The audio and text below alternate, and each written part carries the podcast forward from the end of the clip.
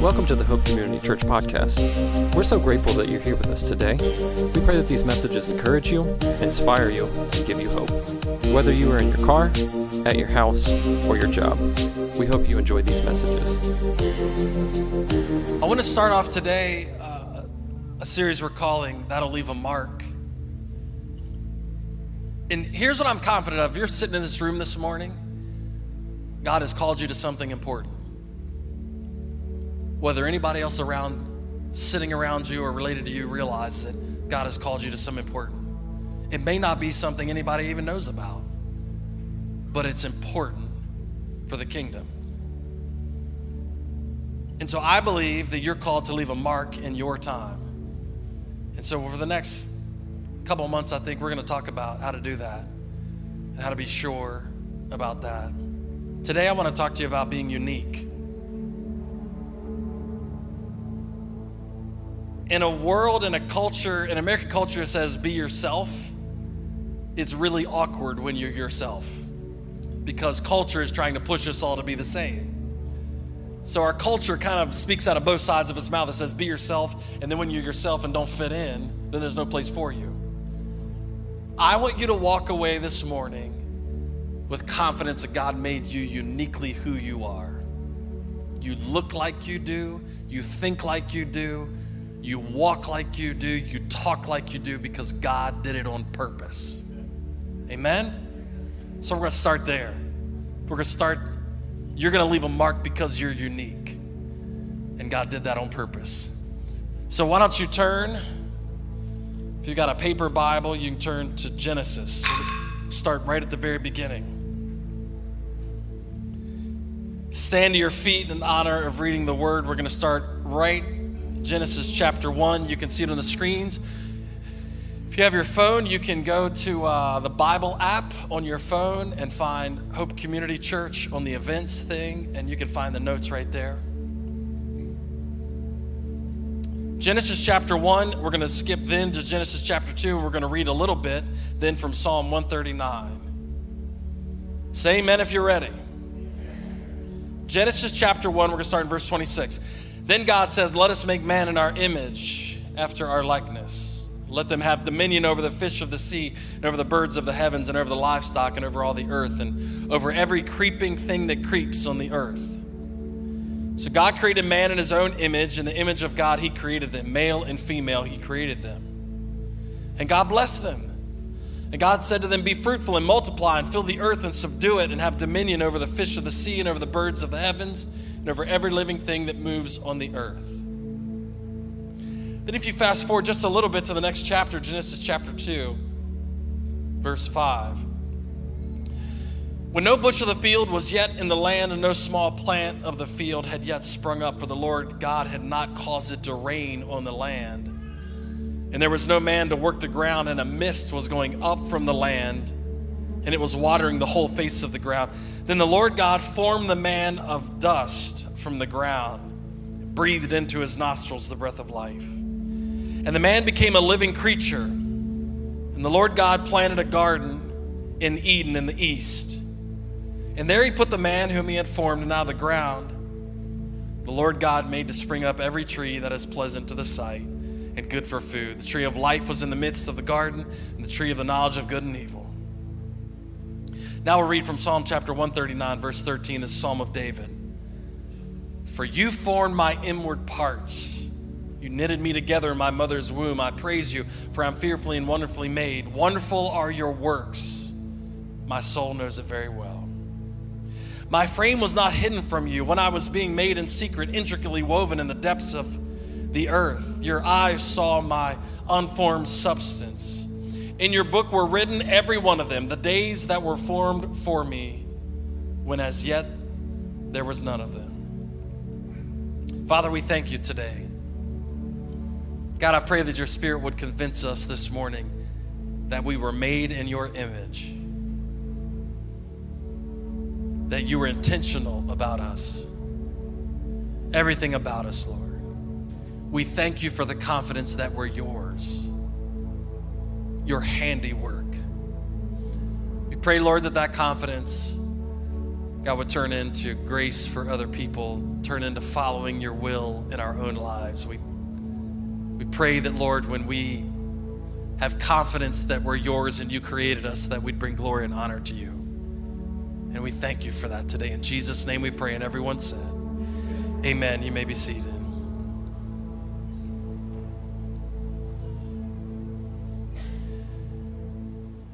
If you read Genesis chapter 1, there is what we just read, Genesis chapter 1, there is a, a statement about God making humans.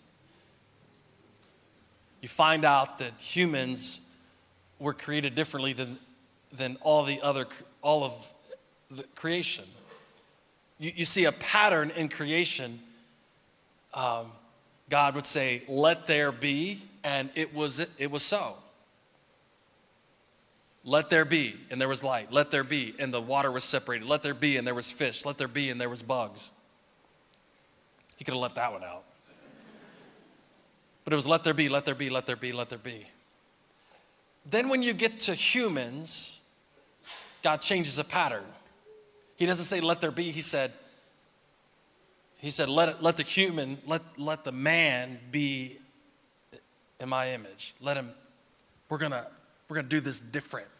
You all, you all of a sudden get a feeling that this is a different, like something's changed. Like we, we went from, we went from it's just gonna exist to now there's an, an exacting purpose for, for humankind, for, for the first man.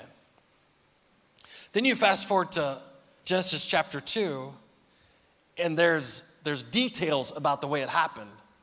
Said before the, before the rain had even been developed, it was just a mist that came up from the earth, and everything was watered like that. And he said he took the dust of the ground and formed it.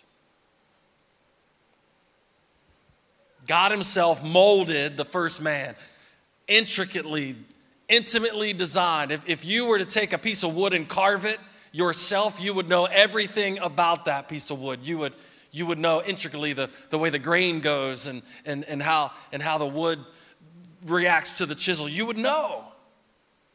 So all of a sudden we have, we have God speaking things into existence, and now we have God shaping something. It's different. It's more intentional. It's more, it's more, it's more involved. It's, it's the whole thing. And then the beautiful part is, is Adam's first breath is the breath of God you would need pre workout that morning. That's the breath of God. And it says he came alive. God breathed into him and he came alive. Man, that's good stuff. That creation story causes us to think about us in a way that is different from cats.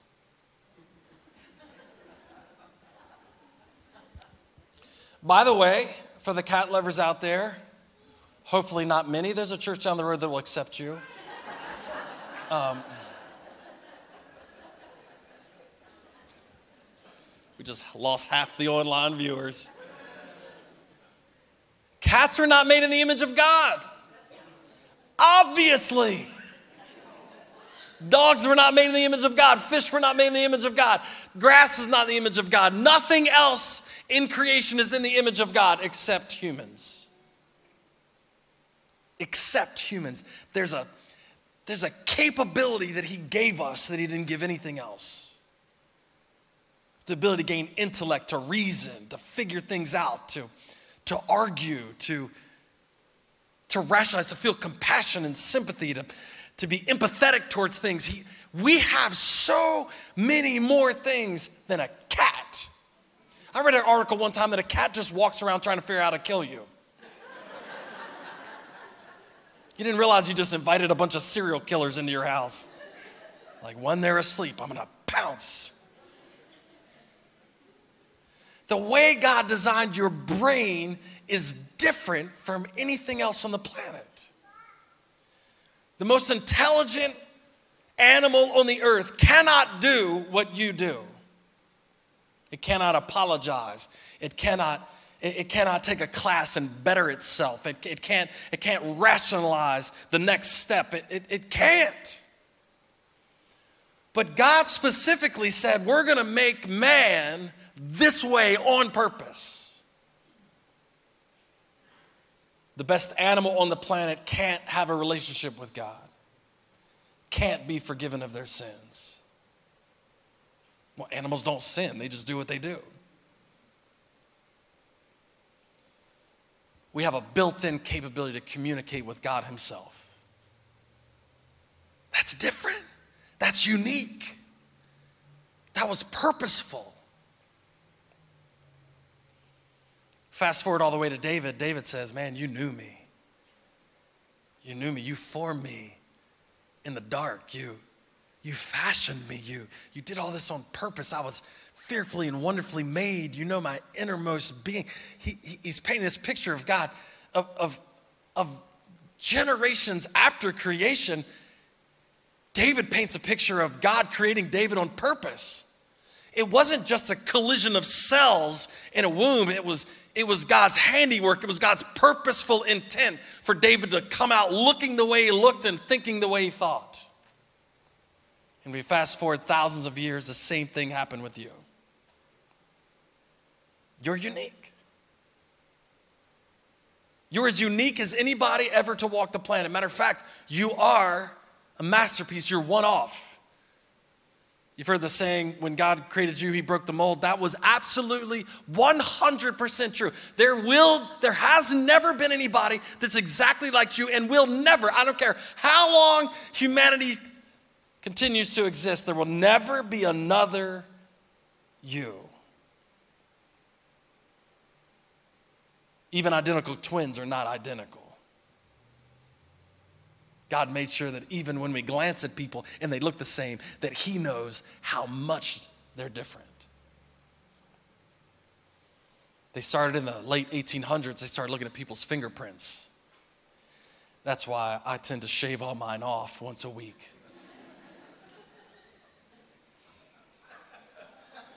started looking at people's fingerprints and they started, um, they started realizing that you could look at a fingerprint and, and they started realizing in the late 1800s that fingerprints were absolutely 100% unique. And then they started figuring out that even when fingerprints look similar, when you look at them even deep, deeper with a microscope, the ridges and, and curls on a fingerprint, the things that make up your ridges, when you look at it deep enough, the way your ridges are made are unique.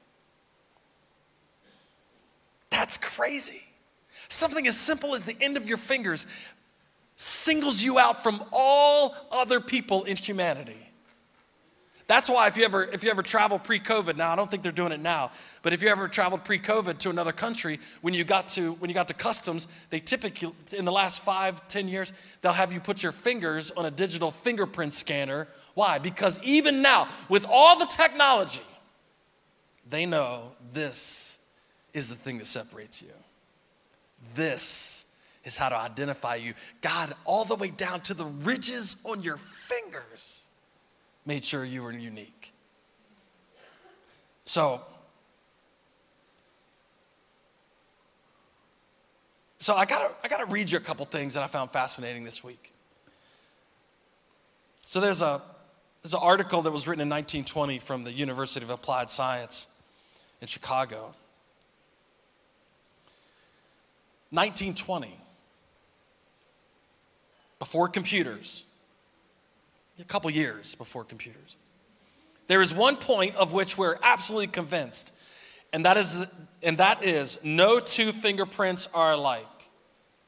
We might take hundreds of thousands of prints from as many persons, and there would be no two that we could call absolutely alike in every detail. There might be two or maybe even more of them that would have the same general design, but even then, we would find on careful examination that they were vastly different.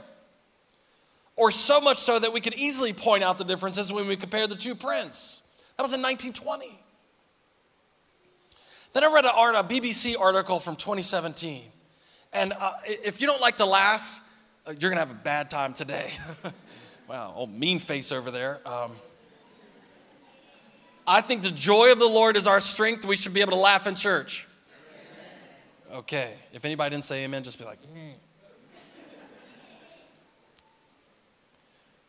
A guy named Richard Gray wrote an article documenting seven characteristics of our bodies that scientists are finding out make us unique enough to identify us apart from other individuals.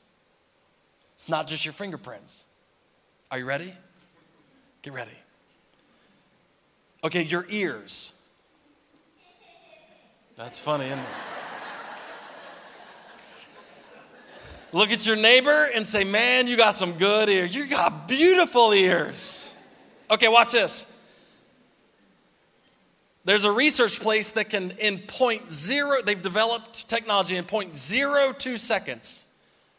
Point zero two seconds, they can scan your ear and with 99.6% accuracy tell you who you are, separate you from everybody else. Now, here's the crazy part. Um, some of you older, uh, uh, seasoned people um, know that there's two things on your body that never stop growing one is your ears, and one is your nose. They're cartilage. Sorry if you're 20 in here and you've already got enlarged ears, they're not getting smaller. Now, the thing is, is the, is the, uh, what, what do you want to call it?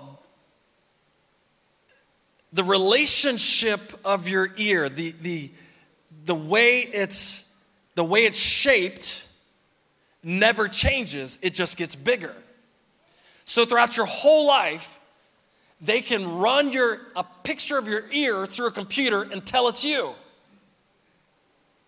So you thought when you were wearing a mask, facial recognition wouldn't pick it up. They were like, "No, we got your ear, baby. We know who you are." Your ears.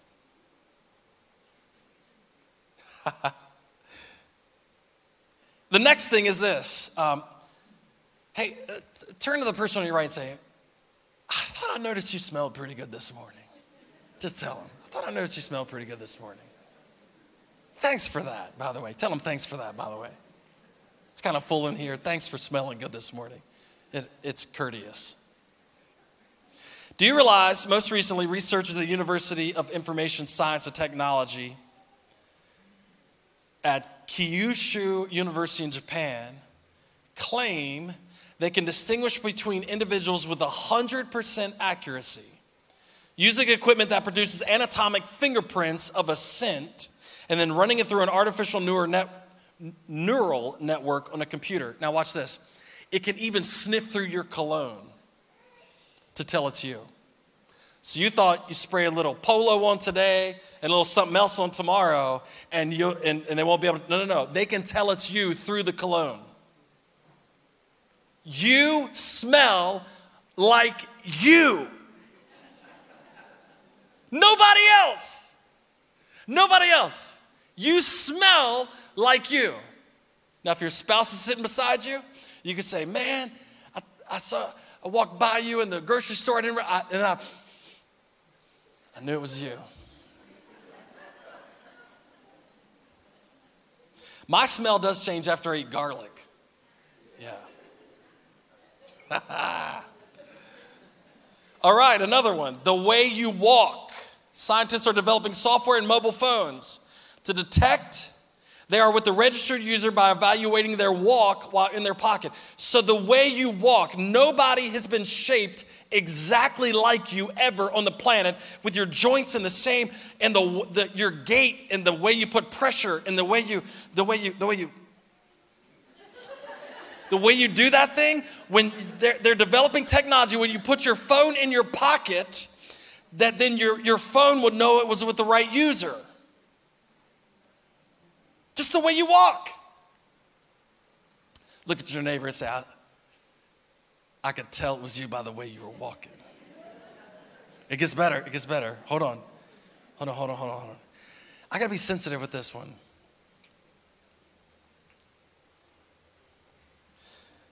The fourth one is your backsides. Do you realize scientists are figuring out nobody has the same backside? So you could say to your wife, I knew. Okay, we're not that scientific but the scientists are. So watch how this is working. According to researchers in Japan, they can tell who you are purely, purely from your backside. They develop a pressure sensitive pad that can be fitted into the seat of a car or desk chair. 360 sensors, because that's how unique your backsides are detect the contours of a person's backside when they sit down. Differences in where they apply the pressure on the seat. They might sit more on one side than the other, for example, and how much of their body touches the seat. So slouchers will have a different sitting profile than those that sit straight up. So what they're saying is they, they can technology is getting to the point where they could put these sensors in your car seat and you could get in and your car would only start to your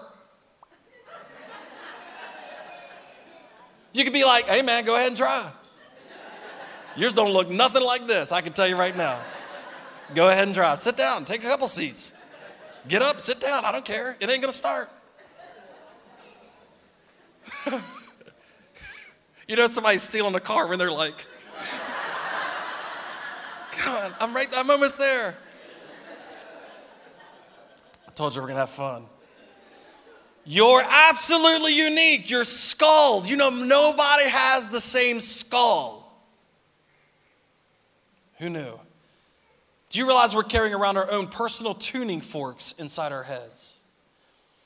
So, what scientists have figured out is the thickness of your skull, the shape of your skull, the por- porosity of your skull. Everything about your skull is absolutely unique. And then, when you introduce sound waves into your skull, it comes out a different way in every single person. You can introduce the same sound wave into each of our heads, and the result of that will be infinitely different. So we find out is the researchers' skull conduct system could be used to unlock mobile phones or other devices like you remember the Google Glass, the glasses that were that were coming out a couple years ago. You could put the glasses on and then just playing a little bit of a sound where it touches your skull. The glasses could acknowledge that it was on the right user. So we send a known signal into the skull and analyze what comes out. It could be potentially also used for other parts of the skeleton too. Your bones are so unique, they transmit sound differently. Your fingernails.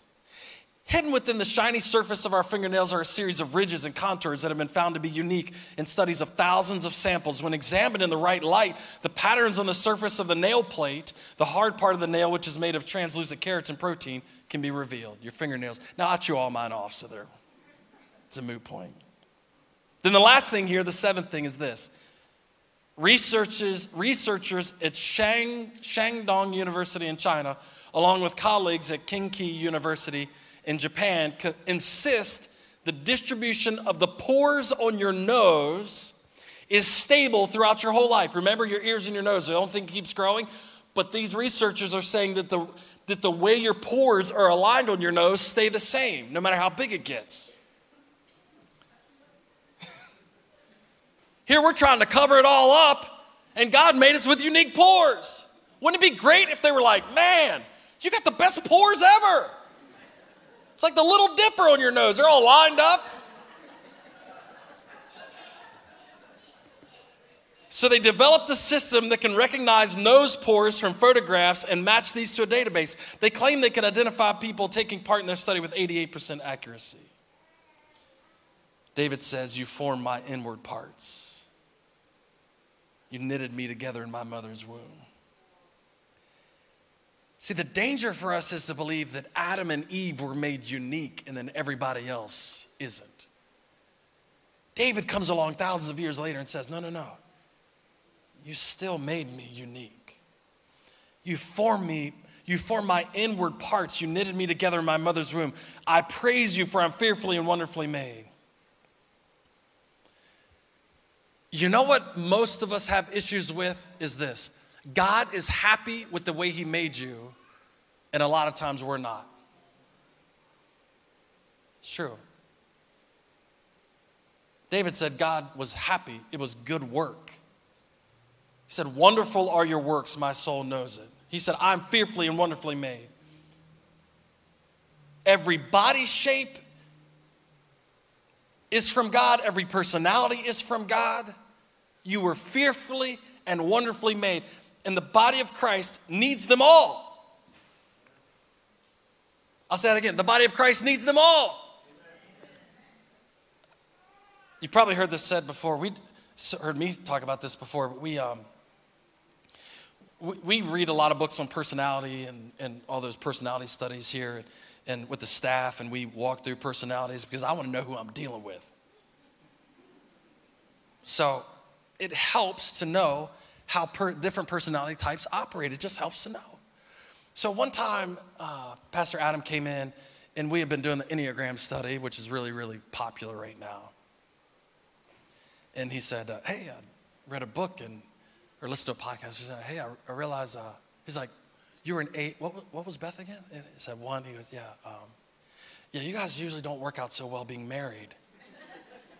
There's personality types." And I said, "Bro, it's been a struggle."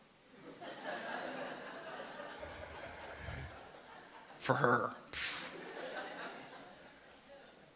So I'll let you know, I've, I've, told this story before, but it fits. Um, years ago, we were, we were buying a, a, a, house that we wanted to make as a rental, and for whatever reason, I was tasked with doing the detail work. Anybody knows me knows that's probably a really dangerous thing to do. So I go into the bank and I'm filling out all the paperwork, and the loan officer at the bank was been working there a long time. And I'm just kind of like, hey, you do your job, I'll do mine. Who's to check? So I get all the paperwork together, I take it home, and I'm, I'm always like, we got to get this done now. We got to get it done now. We got something else to do. Come on, we got to go. Like, just sign this stuff. Let's make it happen. And um, so my wife is the exact opposite of that. She's to check every detail.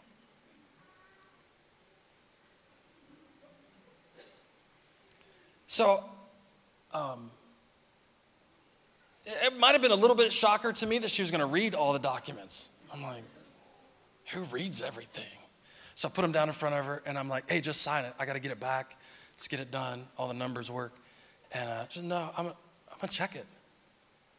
And my personality, I'm like, why? She reads down through it. She's like, well, that's not right. I'm like, it doesn't even change anything. Doesn't, it doesn't mean that much. She gets down another one. That's not right there's like three or four things that weren't right on these documents. And I'm like, look, I mean, it's minor. It's just a legal document that's going to bind us for the next 30 years. It's not a big deal. So, to her credit, she was like, No, you're going to go back and fix it. So here I am. I'm a grown man. And I've got this loan document. I walk back into the bank to the loan officer and I'm like, uh, Hey, I know you've been doing this a long time and you're pretty good at what you do, but my wife said, fix this.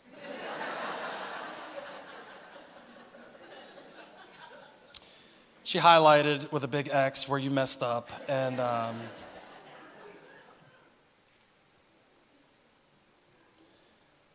now, if you're not careful and you have detail oriented people in your life, you may let them drive you crazy. But if the kingdom of God did not have detail oriented people in it, we would all be in jail.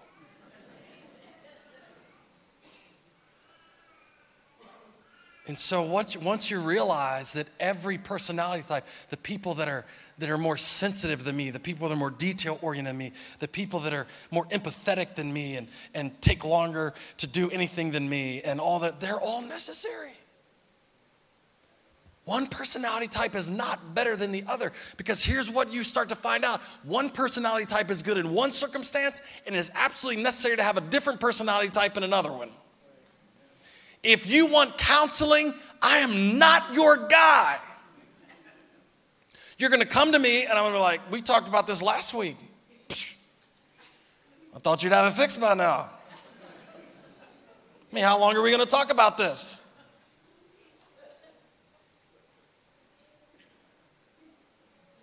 You don't want that for counseling. You want somebody that's gonna be patient and just bring it out slowly. I'm like, hey, let's get it out, chop off its head, and deal with it. What are we gonna do? Let's make it happen. Got somewhere to be tomorrow. So, what we find out is every personality type is necessary in the kingdom of God. I'm going to read you something from Paul wrote to his first letter in his first letter to the Corinthians. But before that, I want to stop a second. I want to say, listen, listen. Every body type is beautiful to God. Now, I, am gonna, I'm gonna separate us by male and female for a second. I'm gonna just talk to the men. Listen, we get off easy on this, man. It's like beards are cool, beards are not cool. It's about as far as it goes. I mean, I was so happy when dad bods came in. And I was like, oh, I get to let myself go a little bit. This is fun. But what you start finding out, I'll tell you, for me personally, I, I am on the path. I gain about 25 pounds a year, 20 pounds a year, and I lose 20 pounds a year. It's called the Chris diet. It's called I know that the church is gonna fast sometime in January, February. And I'm gonna lose 20 pounds. So, guess what? If I walk in fat in December, it's on purpose. All of you people that are walking around December trying to fit into something, I'm like, no, I'll fast in January. I'm gonna enjoy myself at Christmas. I'm, if they pass around the pumpkin pie, I'm getting two pieces with whipped cream because I'll lose weight later. Anybody else? Here's the problem there's a pile of people in this room, including myself at times, that are trying to fit into somebody else's image of you. And, and I was a little bit self conscious about it as much as I can be self conscious. A little bit self conscious about it at times because I would walk in this building after gaining 20 pounds and somebody would say, Oh, Pastor, shirt's fitting a little tight. And I'd be like, It's December. and then it would be like, Oh, it looks like you've lost some weight, Pastor. It's January. We're always trying to fit people into what society has deemed an acceptable shape or figure or height or look.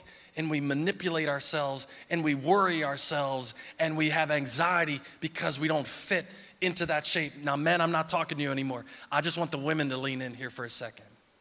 Some of you are carrying weight about the way you look, not weight, but anxiety weight about the way you look that God never intended you to carry if you're fearfully and wonderfully made.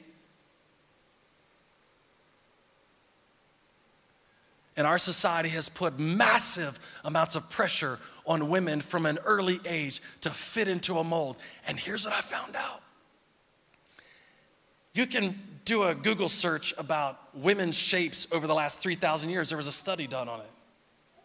Here's what I found out if you just hang in there, whether you're a little bigger or whether you're a little skinnier. If you just hang in there, your shape becomes popular sooner or later.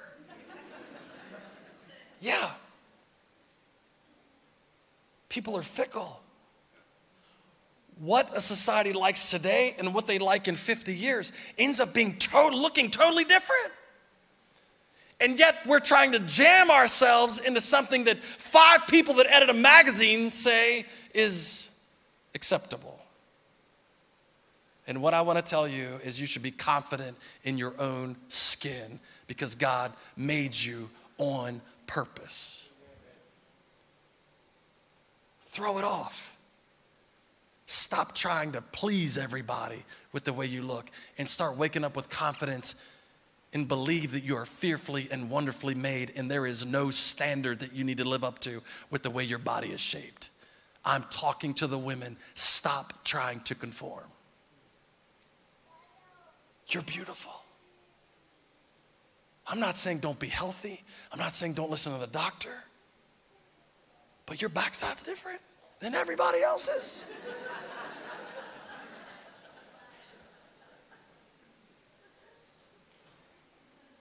and an acceptable backside today will not be an acceptable backside tomorrow. Be confident this morning, you're beautiful. You are fearfully and wonderfully made. God knitted you together in your mother's womb. And if He wanted you to be a different shape, He would have did it. You say, why are you saying all this? Because you can't leave a mark of insecurity. If God set you on the earth to accomplish a certain amount of things, you will never get there waking up thinking it was a mistake the whole time. You'll never get there thinking that you got to fit into somebody else's opinion about what looks good. You'll never get there. And men, the best thing that you can possibly do is tell your wife she's beautiful and mean it. The men are afraid, and the women are like, Why did he say men? 1 Corinthians chapter 12, Paul writes his first letter to the church in Corinth. For just as the body is one and has many members, and all the members of the body, though many are one body, so is it, so it is with Christ.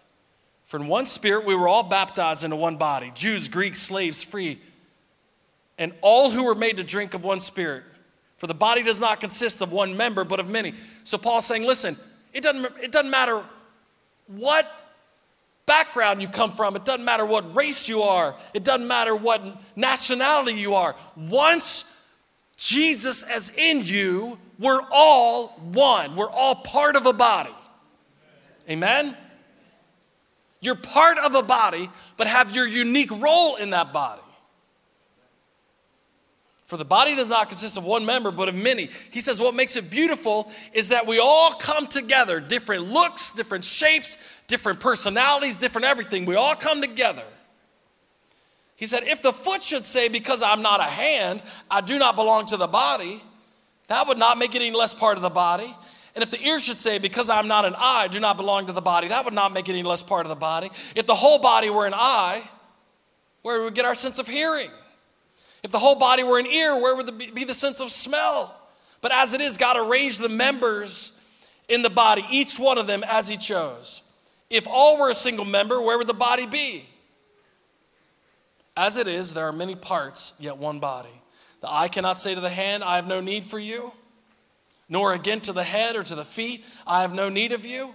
On the contrary, the parts of the body that seem to be weaker are indispensable. Did you hear that? The parts of the body that seem to be weaker are indispensable. So we focus so much on the way we look. You never heard anybody say, hey man, you see my liver lately? Look at that thing. It's right in this area. That thing is great. Try to live without it.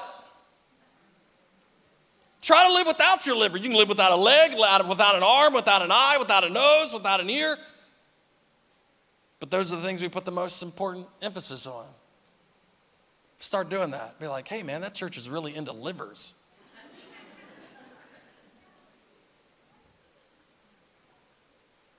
on the contrary, the parts of the body that seem to be weaker are indispensable. And, and on those parts, the body that we think less honorable, we bestow the greater honor. And our unpresentable parts are treated with greater modesty, which are which are more presentable parts, do not require, but God has so composed the body, giving greater honor to the parts that lacked it, that there be, may be no division in the body, but that the members may have the same care for one another. If one member suffers, all suffer. If one member is honored, all rejoice. An essential part of leaving a mark on this life, on your community, on this world, is believing that God created you uniquely and intentionally to do just that. There's nobody else like you. Nobody else that thinks just like you. Nobody else that process things just, there's nobody else just like you. We live in a culture that's obsessively dissatisfied with the way we look and feel, constantly desiring to change ourselves to look like someone culture approves of. I'm saying I like you the way you are. You look great to God. There's not a deficiency in the way He made you. The irony here is that the guy that wrote Psalm 136 that we just read, David, who said, I'm fearfully and wonderfully made, you knit me together. Listen to this. When he was anointed king of Israel, the second king of Israel, he was not the first pick.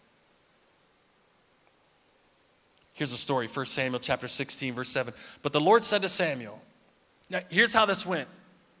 There was the dad who had a bunch of sons. Samuel, the prophet, hears God tells him, Go to Jesse's house and anoint one of his sons as king. I'll tell you which one it is. So he shows up at Jesse's house and he says, Hey, listen, I'm going to anoint one of your sons as king. So Jesse marched out all the guys that looked like king, looked like a king. Isn't that what we do? He marches out everybody that looks the part. So he, he marches out all his sons that look the part, and Samuel's like, man, this is a good lineup. It's to be easy. He'd get to the first one, God say, Nope, not him. Second one, Nope, not him. Nope, not him. Nope, not him. Nope, not him. And this is what he says in chapter 16, verse 7. But the Lord said to Samuel, Do not look on his appearance or on the height of his stature, because I've rejected him. For the Lord sees not as man sees, but man looks on the outward appearance, but the Lord looks on the heart. So the guy that would later write, He knitted me together I'm fearfully and wonderfully made was not put in the lineup. He didn't make the cut. Samuel gets all the way to the end and looks at Jesse and goes, Hey, man, you got any more kids? I was supposed to anoint one here. You got any more? Oh, yeah. There's a young one, David, out there, not very tall. Gonna have trouble with that king thing, not being very tall. Go get him. Brings David out. He was described as ruddy, red. God said, Yeah, that's the guy. Later on, God would say of David, He's a man after my own heart. Can I say this to you? If you're going to change something about you, change something that matters. Ladies, look at me. If you're gonna change something about, listen, especially young ladies, if you're gonna change something about you, change something that matters. The color of your lips don't matter. The shape of your body doesn't matter. The way your hair goes, it doesn't matter. God is already pleased with you. If you're gonna change something, change something that matters. Turn your heart, change your heart towards God. Change your heart. Toward, let me tell you this if you can turn your heart towards God and the anxiety goes down, your appearance will change overnight. Change something that matters. The greatest king of Israel did not look the part. Last thing I want to tell you is David says something that if you don't pay attention to it, you might not catch, but he basically says, God numbered my days. He says, even before my days started, he wrote my, he wrote my days down in his book. Now, anybody like deadlines? Any weirdos in here that like deadlines? Yeah, there was only one in the other service. Um, okay, most of us don't like deadlines, but deadlines do end up having an effect on us, don't they? They make us intentional. Even procrastinators become intentional with a deadline. Like 30 minutes before, I gotta hurry up and get this done. Deadlines make us intentional. Deadlines make us make us passionate about deadlines. We're like, okay, well, listen, you have a deadline. David says, man, he made fearfully and wonderfully made and knitted me together, and he wrote my days down. There's a specific number of days we get. And the church can't walk around questioning whether we have something to do or not trying to figure out if we're good enough for it, trying to figure out if God likes us for it, trying to figure out if my personality fits or if my body shape fits. With church can't walk around with, with, with, in, with, without confidence that we are who God designed us to be.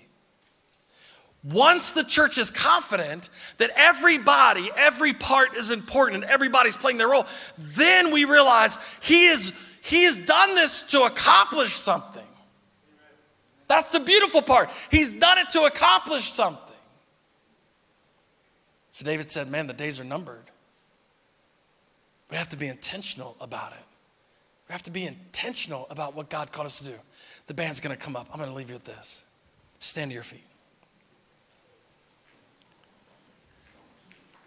I started doing, um, started doing a little bit of reading on fingerprints. And do you know do you know that you can, does anybody heard of the term latent print? A latent print?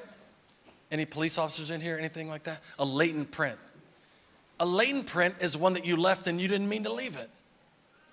Because there's oils in your fingers. That's why I shave, I told you I shave mine off every, I don't want to, it's a long story. Um, you can just walk around because there's oils in your fingers. You can just walk around touching stuff and inadvertently leave prints on there. Now, now the problem with that is they're typically not great prints. typically not great. If you leave a latent print, it could be a partial. They have to use all this technology to figure it out. And, and they got, well, I got a partial print. We're going to try to match it. And there's a lot of technology goes into figuring out latent prints. Now, God didn't intend for you to go around just accidentally leaving prints in places that it takes a, people a long time to figure out what you meant. I was in the sheriff's department one time on my own accord because I had to get a background check for somebody, for, for something. And when I went in there, the sheriff's deputy put an ink plotter out, ink blotter out. Is that what you call it? Thing of ink. And he said, I want you to put your thumb in that, your four, I want you to put all your fingers in that, and then I want you to, on purpose, press it into this piece of paper. Now that was different. I went into that place and left a mark on purpose. I put my finger down in that ink and I stuck it on that paper. I'm like, that's me. That's me.